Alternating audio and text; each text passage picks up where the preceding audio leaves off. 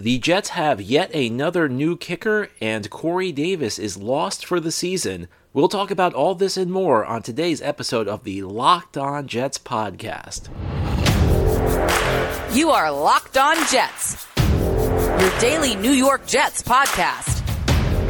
Part of the Locked On Podcast Network.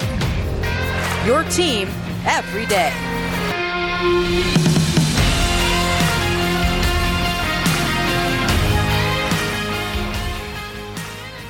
This is the Locked On Jets podcast for Tuesday, December 7th, 2021. I'm your host, John B. from GangGreenNation.com, and today our episode is brought to you by On Location. On Location is the official hospitality partner of the NFL. It's the only place to score a once in a lifetime Super Bowl ticket and experience package. Visit On Location, exp.com slash SB56 for more information or search Super Bowl on location. Thank you so much for making this show your first listen each day. We have plenty of Jets news to get to. It was a very eventful Monday for the New York Jets. The first piece of news comes as no surprise.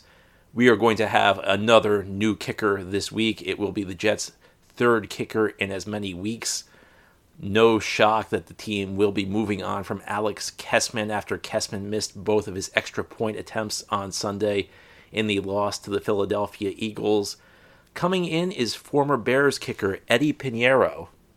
The kicker position has been a mess for the Jets, not just this season, but really since Joe Douglas took over as general manager in 2019. I know a lot of you want me to go easy on Joe Douglas, but I simply cannot do that there is no excuse for the kicker position to be as bad as it's been for the Jets. Now, anybody can have a bad year. Sometimes you trust somebody and they go into a little bit of a slump. And for a kicker, a slump can really impact your entire statistical performance. One or two bad weeks can take you from the top of the league to the bottom of the league as a kicker. So if it's a one year thing, I can get over it, but there's no excuse for the kicker position to be as bad as it's been for the Jets. Let me give you a fact that I looked up yesterday. There's only one team in the NFL that has made 75% or less of its field goal attempts three straight seasons since 2019. That's the New, the New York Jets. So if you think that this is a league wide issue, it's not. This is a Jets issue. There's only one team that's been this bad for three straight years. Again, one year I can live with. You know, maybe you trust the wrong guy. It's been happening for three years. The only team in the NFL when you're the only team in the NFL that's been this bad, that's on you. That's not bad luck, that's bad management. And the types of kickers the Jets have been looking for, I think, has been the issue because it seems like, and I don't know if this is the coaching staff saying it to him, I don't know if he's getting bad advice, I don't know if this is just his own philosophy. But the Jets have been trying to bring in these kickers with these big legs, and they've acted like they could develop these guys. They've acted like they had some sort of secret formula to turn a big legged kicker into an accurate kicker. And they want to get some guy who's going to be like a, a super kicker who's going to be able to kick 60 yard field goals because they're going to figure out how to straighten him out. Well, it has not worked. They've brought in kicker after kicker after kicker, and it has not worked. And I'll give them credit for this. I don't want to give them too much credit because it's taken them long enough to figure this out. Eddy Piñeiro is the first kicker they've brought in that at least has a track record of being a decent kicker in the NFL.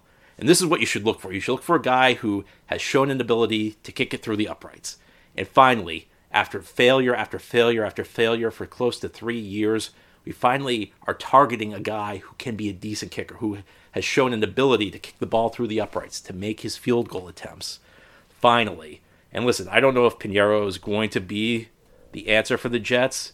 I mean, it has been since 2019 since he attempted a field goal in the NFL, but he made 82.3 1% of his kicks that year. So at least now we're on the right track. And if you keep using this type of process, we're going to find the kicker eventually. You know, it's not rocket science finding a kicker in the NFL. I see people always saying, "Well, it's really tough. You got to make sure you spend resources on it." Let me let's go through the list. I'll go through the list right now. The top kickers in the NFL this year, of highest field goal percentage. Brian Johnson. Washington signed him last week. He made a game winning field goal in the last minute of Washington's game on Sunday. Just inside 50 yards. Guy they signed last week, available last week. Jets signed a guy who can't even kick an extra point.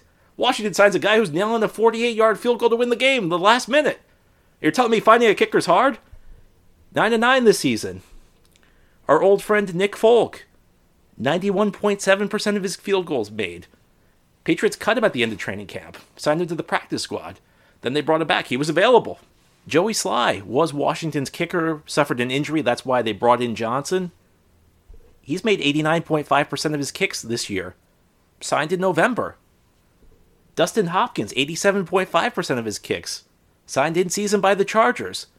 And by the way, those are four of the top 11 kickers in the NFL when it comes to field goal percentage this season. Four, four of the top 11. Now, if you want to tell me Nick Folk, maybe there was some sort of deal where the Patriots cut him, but they knew they were going to bring him back. Okay, fine, I'll buy that. That's still three of the top 11. Can you tell me three of the top 11 players at any other position were available, were free agents during the season? No, you can't. Were three of the top 11 wide receivers in the NFL free agents in September, October, November? No. Were three of the top 11 defensive ends available in season? No. Three of the top 11 quarterbacks, three of the top 11 offensive linemen, you name it. Three of the top 11 kickers, as far as field goal percentage goes, have been signed in season. In fact, Washington has signed two of them in the last month. So don't tell me that it's impossible to find a kicker. Don't tell me it's really difficult to find a kicker. Yes, you can whiff as a general manager. You can sign somebody who's not very good. You can make a mistake. And yes, a guy who's otherwise a good kicker can be bad. You know, a lot of people say, once you find a kicker, you better spend as much money as possible to keep him there. Well, if the Jets did that with Jason Myers, they would not be in such great shape this season because Jason Myers is making a lot of money in Seattle, and he's not been any better than Matt Ammendola was. Finding a kicker is not hard in the NFL. And it does not require you paying a lot of money. It doesn't require you expending a lot of resources. It just requires you getting, first of all, getting a little lucky. Again, sometimes a good kicker has a bad season. But it also just requires you looking for the right things, looking for a guy who can kick the ball through the uprights, who can make a field goal. And for too long, the Jets have not been looking for that. And it seems like the Piñeiro signing is an indication that finally they are. Finally, they've failed enough trying to convert these big legged kickers, these guys who can kick it a mile but can't kick it accurately. Maybe after missing two extra points, they finally figured out what to look for. Maybe Piñeiro will work, maybe he won't. At least we're on the right track. And the thing that I've been worried about for the Jets is when you have this type of failure, sometimes it leads to an overreaction. Sometimes it leads to you thinking we better spend a lot of money or we better use a premium draft pick on this because I've seen this before. I saw this in 2005 when Doug Brien missed two field goals in Pittsburgh that cost the Jets a playoff game. The response was not, okay, let's bring in a new kicker. The response is, oh my goodness, we need to throw a ton of resources at this position. And they ended up drafting Mike Nugent in the second round. I don't want to see that. Just get a guy in here who can kick. Make, get a guy in here who can consistently make field goals. Hopefully that's Piñeiro. If it's not, then at least now we're looking for the right things. So it's taken too long. It's a complete failure for Joe Douglas. There's no excuse for this. We're going on three years. Again, Jets have been the worst field goal kicking team in the NFL for three years. That's not an NFL issue. That's not an issue of their missed field goals across the league. That's an issue of Joe Douglas doing a terrible job with the kicker position. Finally, we're moving forward. And hopefully, this will be my last rant about the kicker position for the New York Jets for quite a while. Because I'm tired of talking about it. I'm tired of you needing to hear me rant about kickers. There are more important positions and more important issues to talk about. And ahead here on the Locked On Jets podcast, we're going to talk about one of those positions because the Jets suffered a big injury at wide receiver, and it will bring about big changes the rest of the season. The Jets certainly hope Eddy Piñeiro will provide their kicking game with a boost and a little bit of extra power. And speaking of power, you may listen to podcasts for the power of knowledge, and you can switch to Boost Mobile for the power of saving money. Because with Boost, you get the power of a free 5G phone so you can listen to all the latest episodes of your favorite podcast like Locked On Jets. You also get the power of three unlimited data lines for 30 bucks a month per line so your family can harness all that brain power too. And the power of one of America's largest 5G networks so you can do it all at the speed of 5G. With all that money you'll save and all that knowledge you'll gain, think about just how powerful you will become. Switch to Boost Mobile and find out. Get a free Samsung Galaxy A32 5G when you switch to one of America's largest 5G networks. More power to save. Boost Mobile. Free phone limited to new customers and one per line. Additional restrictions apply. Offers and coverage not available everywhere or for all phones or networks. See boostmobile.com for details. Super Bowl 56 is less than 100 days away at SoFi, and on location, the official hospitality partner of the NFL is the only place to score a once in a lifetime Super Bowl ticket and experience package. Select your exact seats and choose from elite experiences featuring an exclusive pregame celebration with NFL legends, five star LA hotels, and food by the great Wolfgang Puck. Visit on location exp.com slash sb56 for more information or search Super Bowl on location. That's on location exp.com slash sb56 or search Super Bowl on location. Thanks again for making Locked On Jets your first listen each day. In our first segment, we talked about Eddy Piñeiro, the kicker the Jets added. Hopefully, he can end their woes at the position. However, there was also significant injury news on Monday. Wide receiver Corey Davis will miss the rest of the season. He is getting surgery on his core muscle. Davis's first season with the Jets ends nine games, 34 catches, 492 yards, four touchdowns. He has been heavily criticized by the fan base. And what I'm about to say is probably a bit of a hot take, but I think he gets way too much grief. Now, I understand that there have been some unfortunate drops. I understand that he has not been as good on contested te- catches as he was in Tennessee. But I think the amount of criticism he receives relative to his performance is a little bit over the top. I think he's a quality professional receiver. I think he's come in, and although he has not reached the expectations of his biggest fans, I heard 1,200 yard projections heading into the season. We talked about that heading into week one. I still don't think he's been nearly as bad as people have made him out to be. Averaging about 54.7 yards per game this year, that puts him between 900 and 1,000 yards. Again, that's a little bit below the most optimistic projections, but it's not like he's been a terrible player. Been a possession receiver, again, maybe not as good on those contested catches. I get it. I get it. I hear I hear your criticisms. Some drops have been bad. Some plays have been there to be made that he has failed to make. But I don't think this is a failed free agent signing. You know, people act like because he's not Davante Adams that he's a failure. Well, he's not paid like one of the top receivers in the NFL. In fact, let's look at some of the free agent receivers from last year, guys who got comparable money to Corey Davis. Davis's annual salary on this contract is around $12.5 million. Well, you got Curtis Samuel, who got a contract worth around $11.5 million per year from Washington. You got Nelson Agholor, who's on the deal around $11 million per year with New England. You got Will Fuller, who got a $10.625 million contract from Miami. These were free agents from last year. Would you rather have any of those guys over Corey Davis? And beyond that, I mean, if you want to talk the top end, people have complained, well, we don't, we did not go after the big targets in free agency. You got Kenny Golladay with the Giants, $18 million a year. Big premium for a guy who hasn't really been very good. Listen, free agency is a pretty inefficient way to build your football team. That's something I talk about frequently. And when you give out the kind of guarantees the Jets gave out to a player like Corey Davis, odds are it's not going to be the greatest value in the world. That's just the way it works. Corey Davis, as far as guaranteed money goes, got $27 million most guys who get that kind of money, those kinds of guarantees in free agency, especially to sign with a new team, are not worth the money they get. That's the nature of the NFL. The guys who are actually worth $27 million get the $27 million from their original team. They sign a contract extension. Anybody who hits the open market, in most cases, there's typically an issue with the player. They're typically not as good, and you're bidding against other teams. That's why free agency is, generally speaking, a pretty ineffective way to build your football team. You have to be very careful and generally speaking, the best free agent deals are the guys who come at a bargain.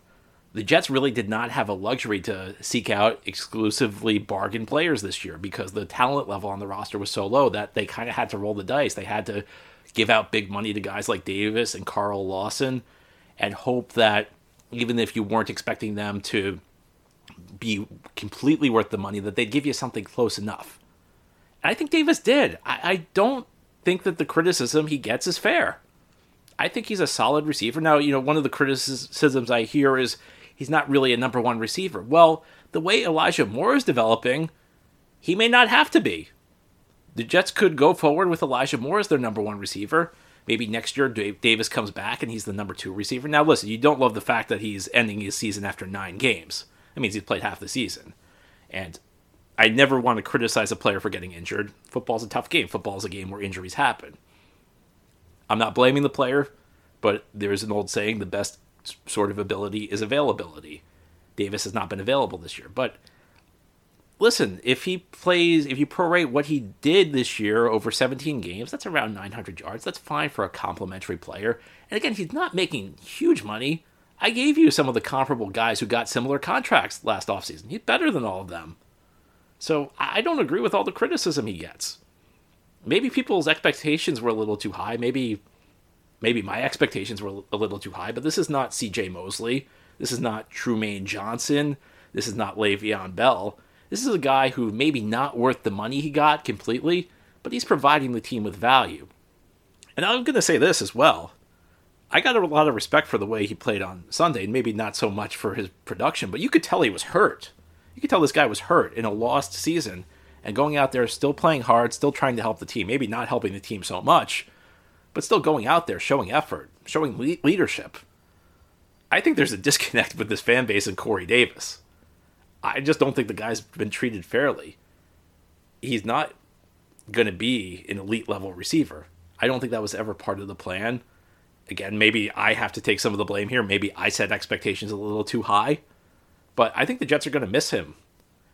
However, this does present a big opportunity for another receiver and we're going to talk about that ahead here on the Locked On Jets podcast on this Tuesday.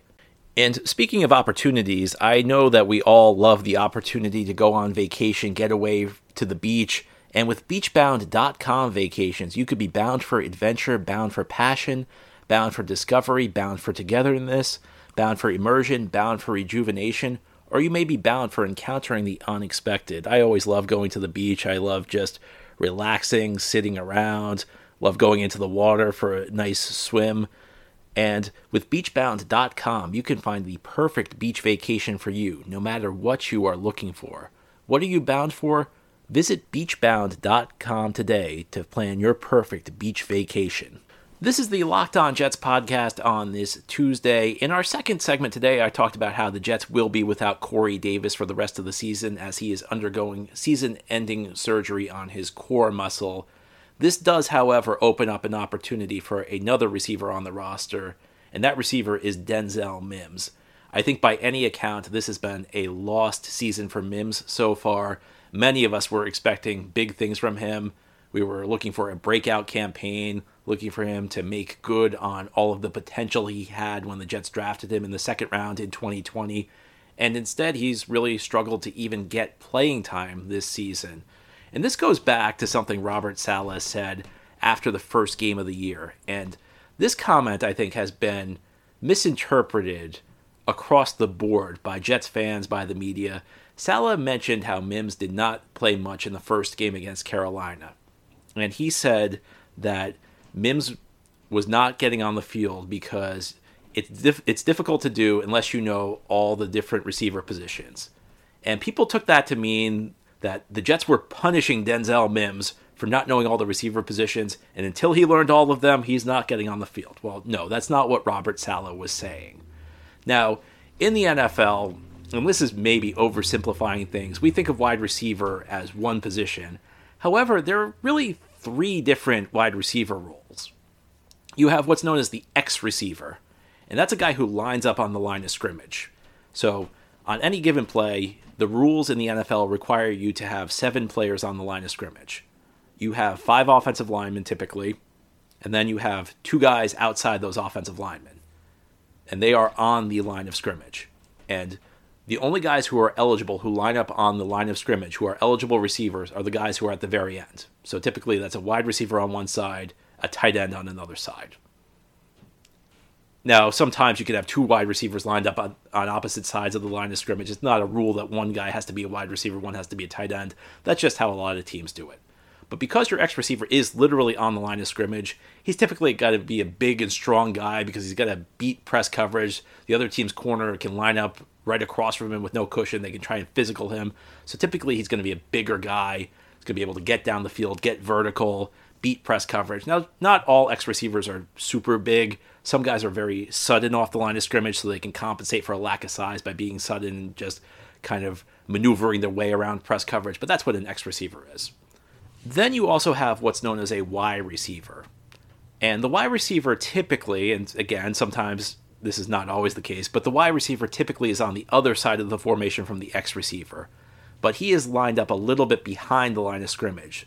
So he has a little bit more of a cushion against the other team's corner. He can be a little bit smaller because he's tougher to press.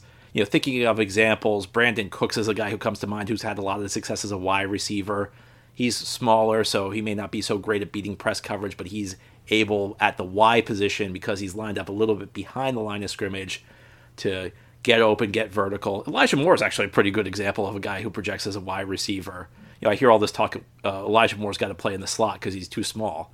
Well, you should never typecast a small receiver to the slot just because of their size, because even if they're not big enough to play the X, line up right on the line of scrimmage, they could easily play the Y receiver role.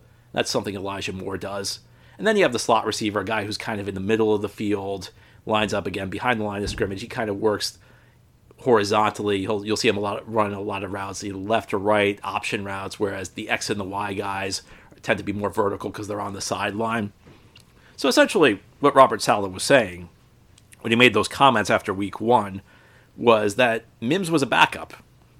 And if you're a backup, you maximize your opportunities to get on the field by knowing all three of these wide receiver positions. Because if the slot receiver gets tired and needs a break, Mims can't go in and replace him. If Mims can only play the X, and that's kind of where I think the Jets view Mims, they view him as an X receiver. He can only go in when Corey Davis, who's the Jets' X receiver, gets tired.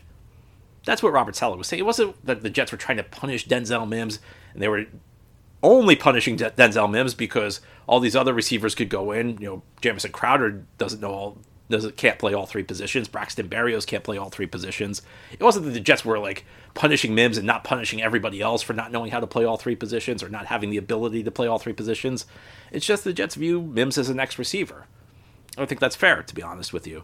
Now there are some teams, and this is kind of gets into like a philosophical thing. There are some teams that kind of rotate receivers through all three positions and then there are some teams where things are a little bit more defined.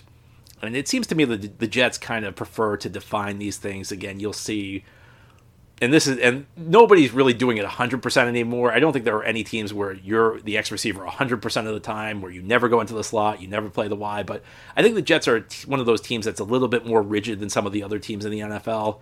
So they'll have guys who are X receivers like Davis or Mims They'll have guys who are Y receivers like Moore, and they'll have guys who are pure slot receivers like Berrios and Crowder. Well, Davis going down opens up an opportunity for Mims. And listen, I have been a big Denzel Mims fan since he entered the NFL. In fact, I've been such a big fan. This was not about the Jets drafting him. The day of the second round of the 2020 NFL draft, I remember speaking with my father, and he was asking me, Well, what receiver should the Jets take today?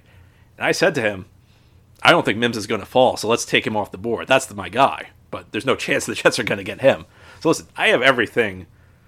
I have every reason to be optimistic about Mims. I have every reason to be upset that he's not playing. Well, let's be honest. When he's gotten opportunities, and he has gotten opportunities this year, he has not done a lot with them. Lots of dropped passes, little production.